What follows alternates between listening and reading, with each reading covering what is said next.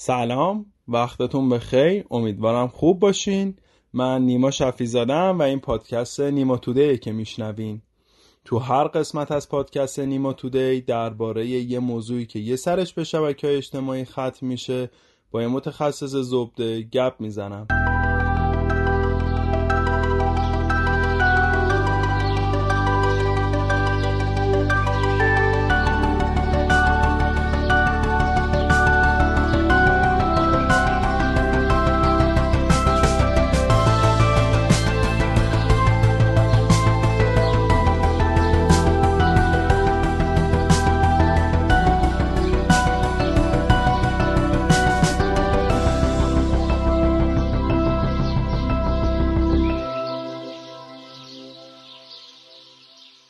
این چند وقته به واسطه اینکه دیگه حالا اینترنت بیشتر در دسترس مردم و شبکه اجتماعی هم هست و این در واقع دوستا و اقوام ما هم اینجوری اکثر بچه هاشو می‌گیرن و منتشر می‌کنن.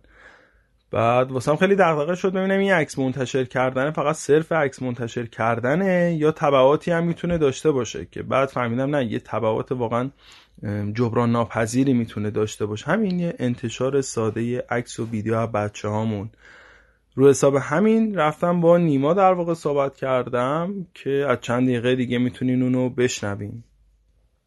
فقط من یه نکته ای هم بگم که اگه موضوعی چیزی فکر می‌کنید در واقع دغدغه خودتونه و ما می‌تونیم راجبش موضوع ضبط بکنیم یه قسمت پادکست رو بهش اختصاص بدیم حتما تو شبکه اجتماعی با همون در میون بذارید که ما بخوایم در واقع فصل جدید پادکست ازشون استفاده کنیم.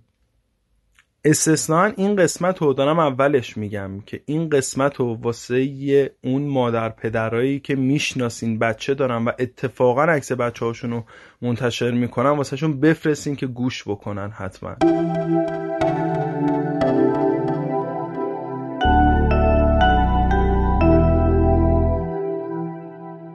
من نیما فاطمی هم چی دوست داری بگم؟ جزئیاتشو.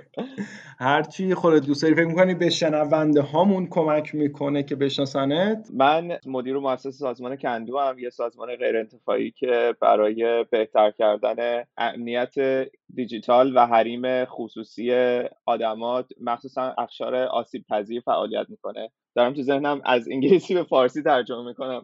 آره خلاصه ما یه سازمان غیر انتفاعی داریم یه انجیو داریم که اسمش کندوه و کارمون هم اینه که سعی می‌کنیم که با آموزش و استفاده از تکنولوژی و کارهای مختلف سعی کنیم که وضعیت حریم خصوصی و امنیت اخشار آسیب پذیر جامعه رو تو جوامع مختلف حالا چه ایران چه آمریکا چه جاهای دیگه یه ذره ارتقا بدیم بهتر کنیم. من نزدیک ده یازده ساله که روی امنیت و حریم خصوصی به صورت جدیتر کار می‌کنم. همین حریم شخصی یا امنیتی که گفتی و می‌تونی یه مقدار واسه بیشتر تعریف بکنی؟ توی ده یازده سال گذشته مخصوصا با وجود این اسمارت ها و دیگه وسیعتر شدن گستره اینترنت توی زندگیمون و اینکه دیگه همه زندگیمون رو روی سوشال میدیا و شبکه های مجازی و اینا گذاشتیم. دیگه لازمش اینه که بهتر بفهمیم که این دنیای جدیدی که واردش شدیم دقیقا چیه چجوری کار می‌کنه. و اینکه سر این اطلاعاتمون چه بلایی میاد. یه روزای اول اینترنت یاد باشه مثلا یاهو چت و اینا بود ملت می‌رفتن استفاده می‌کردن. خب مثلا یه گروههایی بود آدم آدما می‌رفتن اونجا حرف می‌زدن و بعدش هم تمام می‌شد می‌رفت و اون همه اون حرفا به فراموشی سپرده می‌شد. ولی با توجه به اینکه اینترنت خیلی گسترده تر شده و جمعآوری این اطلاعات راحت تر شده و از اساسا سیستم پول درآوردن شرکت های مختلف و از اون طرف هم سیستم نفوذ دولت های مختلف برای گرفتن اطلاعات بیشتر از آدما و گرفتن بهتر نبض جامعه انقدر زیاد شده که از چه از لحاظ شرکت های خصوصی و چه از لحاظ دولت های مختلف این اشتهای سیری ناپذیر وجود داره برای اینکه اطلاعات مردم رو جمع کنن و اطلاعاتی که جمع کردن رو بهتر analyze کنن و از این اطلاعاتی که analyze کردن یا پول به دست بیارن یا قدرت. و این یه سیستمیه که خب خیلی سریع داره پیش میره از سمت هم شرکت های خصوصی و هم دولت های مختلف. ولی از وقتی ما این ور قضیه رو نگاه می‌کنیم نسبت به آموزش عمومی جامعه اصلا پیشرفت قابل توجهی نداشتیم. واسه همینه که من احساس کردم که این gap ه به وجود اومده و این gap ه رو باید هر چه سریعتر و هر چه بهتر سعی کنیم که پرش کنیم. بعد حریم شخصی واسه آدما سن و سال داره یعنی از یه جایی به بعد از یه سنی به بعد حریم شخصیشون تعریف میشه یا نه؟ از بعد و تولد حریم شخصی دارن. حالا من نمی‌دونم از لحاظ قانونی مثلا تو کشورهای مختلف این دقیقا چجوری ست شده. ولی به هر حال اتفاقی که میفته اینه که ما از وقتی که داریم به دنیا میایم حالا یه اطلاعاتی از ما هست این ورون برای اینترنت یا این ورون اصلا کلا همه جا. حالا مثلا نسل ماها وقتی به دنیا اومدیم اینترنت خاصی نبود. اصلا اینترنت نبود که بخواد اطلاعاتی از همون ذخیره بشه یا هر چی. ولی خب الان بچه های جدیدتر که دارن به دنیا میان با توجه به سیستمای همه چی چون وصله از دم بیمارستان تا می‌رسن خونه مثلا یکی شروع می‌کنه عکس گرفتن. خیلی جلوتر گفتی. از نه ماه جلوتر page اینستاشون update شده آماده است. آره آره. هر اصلا اطلاعات پزشکیشون هم حتی از زوجا هستن وقتی دارن سعی می‌کنن تلاش کنن بچه داشتن مثلا میرن دکتر برمیگردن اینا. خب این اطلاعات خیلی مهمه دیگه. و این اطلاعات خیلی مهمه که حفاظت شده باشه و اینکه حالا تا یه بخشی تا وقتی اون بچه به دنیا بیاد این حریم خصوصی پدر و مادرشه. ولی از وقتی که به دنیا میاد دیگه تا آخر عمرش حریم خصوصی خودشه. ما حتی الان یه داستانایی داریم که توی قوانین جدیدی که اروپا ست کرده برای حفاظت حریم خصوصی یه حق فراموشی هم حتی در نظر گرفته شده واسه بعد از مرگ. چون این حریم خصوصی ما بعد از مرگ هم حتی مهمه. واسه همین خیلی گسترده است و خیلی مهمه که ما از اولش حواسمون جمع باشه تا آخرش. یه سوالی که خیلی واضحا می‌خوام بپرسم اینه که این که در واقع ما عکس کودک ها رو در واقع منتشر بکنیم حالا تو سوشال مدیا یا هر جای دیگه ای مصداق کودک آزاریه یا نه؟ خیلی سوال سختیه و من فکر نمی کنم که من اصلا qualified بکنم که جواب بدم به این سوال. ببین سال 2014 یا 15 بود فیسبوک یه فیسبوک dot com داره یه فیسبوک dot net هم داره که اونجا مقاله های علمی منتشر می‌کنه بیشتر راجع به کارشون حرف می‌زنن. یعنی اینکه مثلا اگه research ی انجام دادن اون اون پژوهش اونجا منتشر می‌کنن یا هر چی سال 2014 و 15 فیسبوک چند تا research منتشر کرد. که خیلی واسهشون دردسرساز شد. یه research ی بود به اسم DeepFace. با دیپ فیک اشتباه نشه. DeepFace یه research ی بود که اینا می‌گفتن که هر research ش هم هست. آنلاین هنوز هر کسی می‌خواد می‌تونه بره دانلود کنه paper ش رو بخونه. اگه خلاصه بخوام بگم فیسبوک گفت هر عکسی که توی هر کدوم از پلتفرم‌های فیسبوک آپلود میشه. پلتفرم‌های فیسبوک چیان؟ واتساپ فیسبوک فیسبوک مسنجر اینستاگرام پینترست یه چند تا کمپانی دیگه هم خریده که دیگه یادم رفته اسمشونو ولی فیسبوک یه عالمه کمپانی دیگه هم داره که ما لزوما شاید اصلا ندونیم این مال فیسبوکه. هر عکسی که توی فیسبوک آپلود میشه فرقی نمی‌کنه که شما خودت این عکس آپلود کرده باشی یا یکی دیگه. فیسبوک میاد با استفاده از facial recognition technology تکنولوژی تشخیص چهره میاد چهره هر کدوم از آدمایی که توی عکس هستن رو اسکن می‌کنه. از این اسکنه یه مدل سه‌بعدی درست می‌کنه. یعنی به محض اینکه شما عکس رو آپلود می‌کنی این پروسه توی سرورهای فیسبوک شروع می‌کنه اتفاق افتادن. از این چهره یه مدل سه‌بعدی درست می‌کنه. به این مدل سه‌بعدی از تمام 365 درجه بهش نور مختلف میتابونه و ازش عکسای متفاوت می‌گیره. برای اینکه از چهره شما در تمام شرایط نوری متفاوت نور کم نور زیاد زاویه های متفاوت یه مدل سه‌بعدی داشته باشه برای اینکه بتونه مقایسه کنه. و این کاری که می‌کنه اینه که مثلا فرض کن من اصلا اکانت فیسبوک ندارم. من و تو با هم رفتیم کافه داریم یه کافه می‌خوریم یه سلفی می‌گیریم می‌ذاری اونجا اصلا منم tag نمی‌کنی من میرم یه جای دیگه مثلا با یه رفیق دیگه هم مثلا یه عکس می‌گیرم اونجا مثلا tag میشم. بعد رفتم سفر مثلا کجا؟ توکیو ژاپن. مثلا یه جای دور. خب بعد دارم از اون گوشه رد میشم یه گروهی اونجا دارن یه عکس دست جمعی می‌گیرن. صورت منم کنار صورت منم میفته تو این تصویره. فیسبوک already می‌دونه من توکیوئم. حتی اگه فیسبوک اصلا کلا نداشته باشم اکانت فیسبوک اصلا شما بگو من تلفنمو با خودم نبرده باشم کلا اونجا. این یه داستانه که همه اینا رو دارن جمع می‌کنن که خیلی وحشتناکه. یعنی شما فکر کن از وقتی که بچت داره به دنیا میاد مخصوصا وقتی که صورت آدما داره شکل می‌گیره هنوز develop نشده به صورت کامل اینا همینجوری دارن مدل درست می‌کنن از این و این هی داره هر روز پیشرفته تر میشه update میشه و هیچ کنترلی وجود نداره از اینکه این برای چی استفاده میشه. این یه داستان. یه داستان دیگه. سال 2014 فیسبوک یه research دیگه منتشر کرد. اینا اومدن یه research گنده انجام دادن. research گنده قدم اولش این بود بر اساس اطلاعاتی که ازت دارن سعی کردن بیان احساس تو در اون لحظه اندازه بگیرن. ببینن آقا این نیمایی که الان داره از فیسبوک استفاده می‌کنه خوشحال غمگین عاشق تنهاست چیه وضعش؟ احساسش اون لحظه اندازه می‌گیرن. احساسی که اندازه گرفتن مرحله دوم تایید احساسه با توجه به چیزهایی که دارن نشون میدن بهش با توجه به اندازه گیری های دیگه که دارن انجام میدن توی پلتفرم های مختلف. قدم سوم این بود که بر اساس home feed فیسبوک و دیگه؟ همه چیزایی که خودت follow داری می‌کنی رفیقایی که خودت داری صفحه‌ای که لایک کردی یا هرچی ولی اونا حتی رابطت تو با همه این آدما تک تک می‌دونن. رابطت رو با آدما می‌دونن. می‌دونن مثلا فلان رفیقت هر موقع می‌بینی مثلا با هم خوشین. با فلان رفیقت هر موقع می‌بینی یه ذره مثلا شاید حالت گرفته شه با مثلا فلان فامیلت رابطه خوبی نداری یا هر چی. خب اینا رو مشخصه دیگه. یکی فقط لایک می‌کنی مثلا. آره آره. و نمی‌بینی هر چی. اینا می اومدن گفتن آقا بر اساس تغییر home feed تغییر اولویت این که تو اول کدوم پست رو می‌بینی بعد کدوم پست رو ببینن چه اتفاقی میافته سر احساساتت. و اینا اصلا کلا با این research تایید کردن که احساسات 600 هزار نفر رو این study رو روی 600 هزار نفر run کردن بدون اینکه قبلا ازشون اجازه گرفته باشن یا اصلا خبر داشته باشن.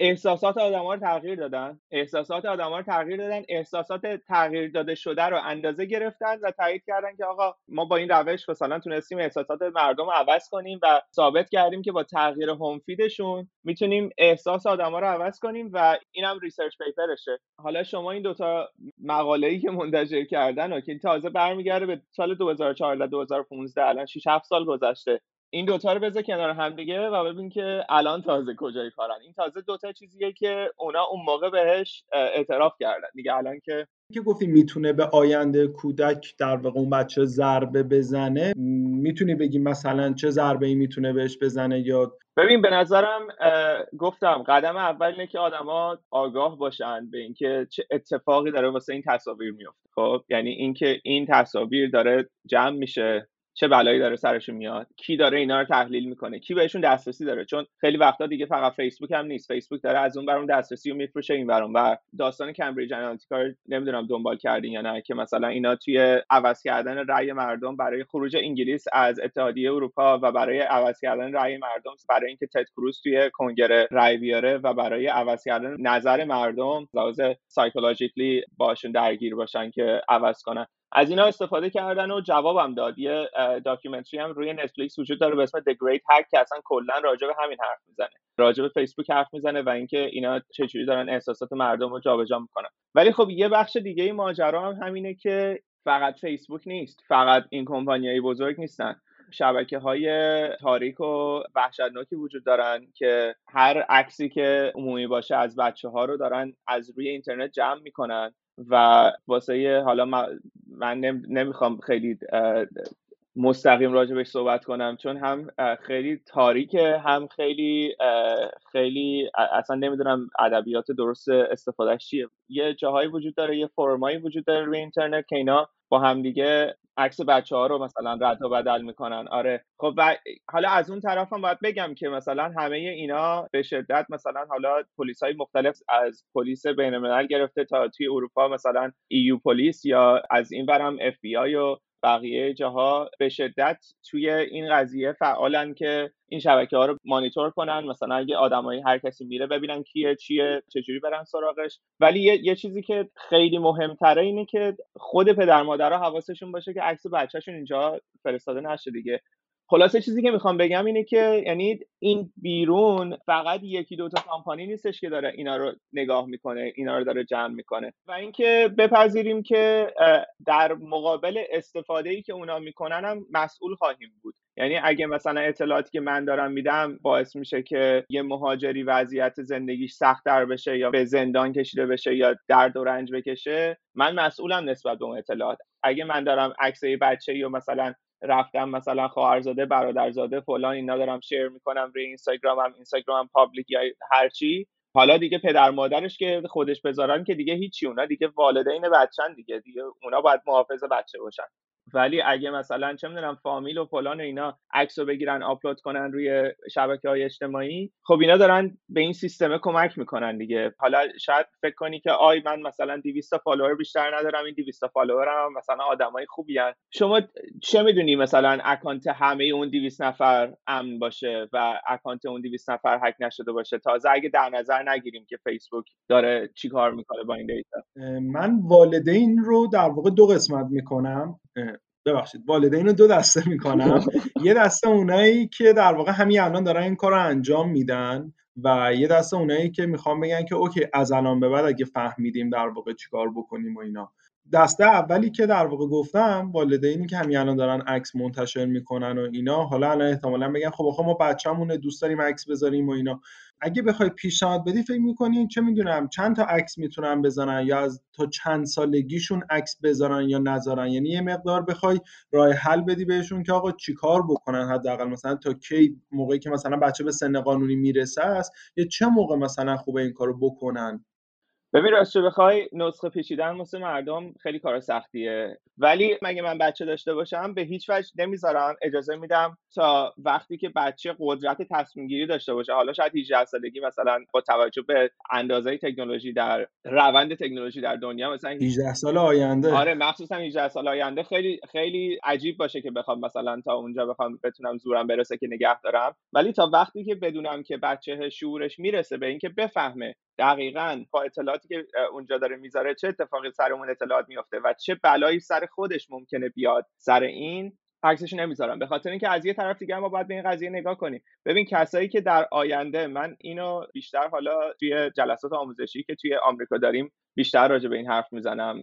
یه ذره ملموستره تا مثلا یه جایی شبیه ایران. اینجا وقتی حرف می‌زنم مثلا میگم که به این فکر کنید که رئیس جمهور مثلا چهل سال آینده آمریکا توی تکنولوژی به دنیا آمده توی فیسبوک و توی گوگل و یعنی این شرکت ها بیشتر از خود آدمه راجع به خودش اطلاعات دارن. خب بعد به این فکر کنیم دیگه. به این فکر کنیم که آقا اگه ما قراره که مثلا داریم بچه دار میشیم با هدف اینکه بچه‌مون یه آدم به درد بخوری تو جامعه بشه ما داریم قبل از اینکه این فرصت انتخاب داشت حالا رئیس جمهور حالا خیلی دیگه چیزه شاید یه سنگ دوریه آره. ولی به هر حال مثلا شاید بخواد بره یه شرکتی را بندازه بخواد بره یه سازمانی را بندازه. آدم معروفی شه آدم معروف شه یه کار یه کاری بکنه به هر حال که هر کاری می‌خواد تو زندگیش تصمیم بگیره که انجام بده. ما داریم این حریم خصوصی ازش گرفتیم دیگه. یعنی از روز اول طرف چشمشو باز کرده و دیده همه زندگیش وسط کف اینترنته. آره سخت میشه یکم.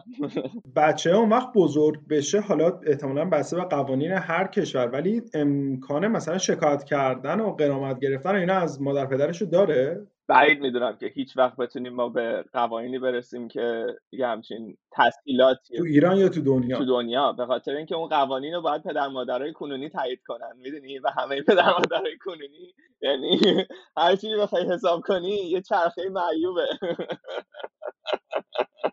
اگه بخوایم عکس یه بچه رو در واقع منتشر بکنیم پیشنهادت اینه که تا 18 سالگی منتشر نکنیم. ولی اگه کسی اصرار به انتشارش داشت اینه که تصویرش رو در واقع صورتش رو بپوشونه. آره ببین می‌تونه از اپایی استفاده کنه که مثلا صورت بلاری کنه یا مثلا بپوشونه یا هر چی. ولی خب از اون برم نمی‌دونم دیگه شاید یعنی من پیشنهادم اینه که اگه واقعا می‌خوان آدم ها مثلا عکس اشتراک بذارن با هر گروهی اینه که خصوصی این کار رو انجام بدن. و اینم از روی اپایی انجام بدن که می‌دونن واقعا اطلاعاتشون خصوصی میمونه. یعنی مثلا تلگرام اپ خصوصی نیست. یعنی حتی secret chat تلگرام لزوما خصوصی نیست. به خاطر اینکه تلگرام خیلی client های متفاوتی داره که هر کدوم از این client های غیر رسمی اپای غیر رسمی تلگرام شما نمی‌تونی بفهمی طرف مقابل اپ رسمی داره استفاده می‌کنه یا غیر رسمی حالا فارغ از مشکلات امنیتی خود تلگرام نمی‌تونی بفهمی طرف مقابل اپ رسمی داره استفاده می‌کنه یا غیر رسمی. اگه اپ غیر رسمی داره استفاده می‌کنه اگه اپش یه مشکلی داره اگه آپدیت نشده باشه اگه سوراخ فلان داشته باشه شما هر عکسی که داری واسه اون میفرستی یا اگه تلفن طرف مثلا یه مشکلی داشته باشه هک شده باشه یا هر چی هر عکس داری واسه اون میفرستی داره واسه تعداد نامعلومی آدم دیگه هم فرستاده میشه و هیچ راهی وجود نداره برای اینکه اینو بتونی محدود ترش کنی. ولی خب از یه طرف هم یه نفر میاد میگه آقا من مثلا هیچ از اینا مهم نیست. خب من نمی‌تونم حرفی داشته باشم نسبت به اون قضیه. می‌دونی؟ چون اون به حال آدمیه که صلاح مملکت خیش خسروان دارن. اگه واقعا می‌خوایم در حق بچه‌هامون ظلم نکنیم و اجحاف نکنیم مخصوصا وقتی که ببین ما توی ده سال گذشته که نگاه می‌کنیم تکنولوژی چه پیشرفت عجیب غریبی کرده؟ ببین ده سال پیش من و تو یادمونه که اسمارت فون وجود نداشت. یعنی اگه داشت خیلی کم بود. یعنی تازه آیفون اومده بود آیفون بکنم 2008 2009 اینطورا اومد نه؟ مثلا تا اینکه یعنی هنوز خیلی مونده بود ما وارد این بشیم که همه زندگیمون به همه چی وصل باشه. می‌دونی؟ و توی این ده ساله چقدر تغییر کرده و چقدر اصلا کلا سبک زندگی ما عوض شده و تو فکر کن تو توی 18 سال آینده چه تغییرایی خواهد کرد؟ و ما اگه در واقع یک سری والد داشته باشیم در واقع والدینی که متنبه شده باشن تا اینجا پادکست که دارن میشنون از الان به بعد که می‌دونن چی کار بکنن. ولی نکته اینه که از الان به قبل و کاری می‌تونن بکنن براش یا نه. پیشنهاد می‌کنم که عکس بچه ها رو مخصوصا عکسایی که صورت توشونه از یعنی دستی برن پاک کنن یکی یکی. آقا جون من یه چیزی داشت می‌گفت جلوی ضرر رو هر جا بگیری منفعته. یکی اینکه عکس‌ها رو باید برن پاک کنن قطعا. اگه اکانت مال بچه هست که اصلا پیشنهاد می‌کنم یعنی خود اپ رو پاک کنن فایده نداره. باید برن توی فیسبوک مثلا بگن آقا درخواست بدن که این اکانت پاک شه که معمولا دو هفته یا بیشتر طول می‌کشه که مثلا فیسبوک وقت می‌ذاره که میگه ما توی دو هفته آینده اون بازه زمانی رو میده که آدما بلکه پشیمون شن بیان. اطلاعاتشون رو برگردونن. من پیشنهاد می‌کنم وقتی می‌خوان عکس رو پاک کنن و اکانت رو پاک کنن قبل از اینکه این کار بکنن از یه VPN استفاده کنن که تو اروپا باشه. چرا؟ به خاطر اینکه وقتی IP شون به IP اروپا عوض میشه اروپا بهترین قوانین حریم خصوصی رو داره در الان در حال حاضر در دور دنیا. و بنا به این دلایل چون از IP اروپا وصل میشین اونا موظفن که یعنی اینجوری یه ذره از لحاظ قانونی یه ذره دست بالاتر داری واسه اینکه مطمئن بشی مثلا فیسبوک داره یه ذره مطمئن تر بشی نمی‌تونی قطعا مطمئن بشی. مطمئن تر بشی که فیسبوک داره اطلاعات پا... واقعا پاک می‌کنه.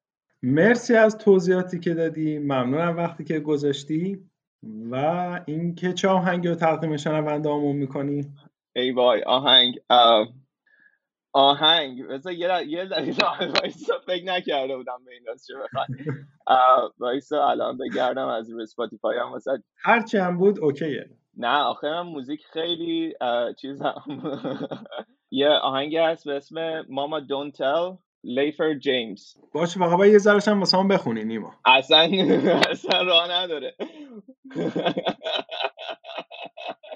ازم. اندازه یه مصرع هم بخونی قبوله. آخه بیشتر موزیکه تا تا خود شعر باشه.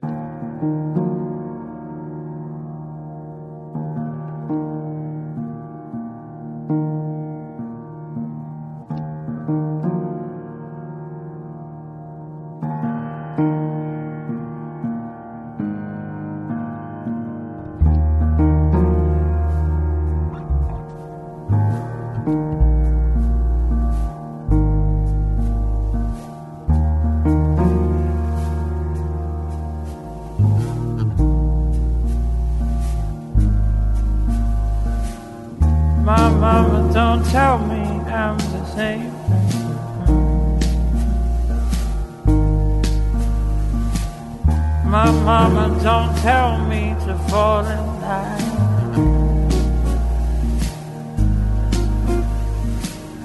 My mama don't tell me to wait, it's fine.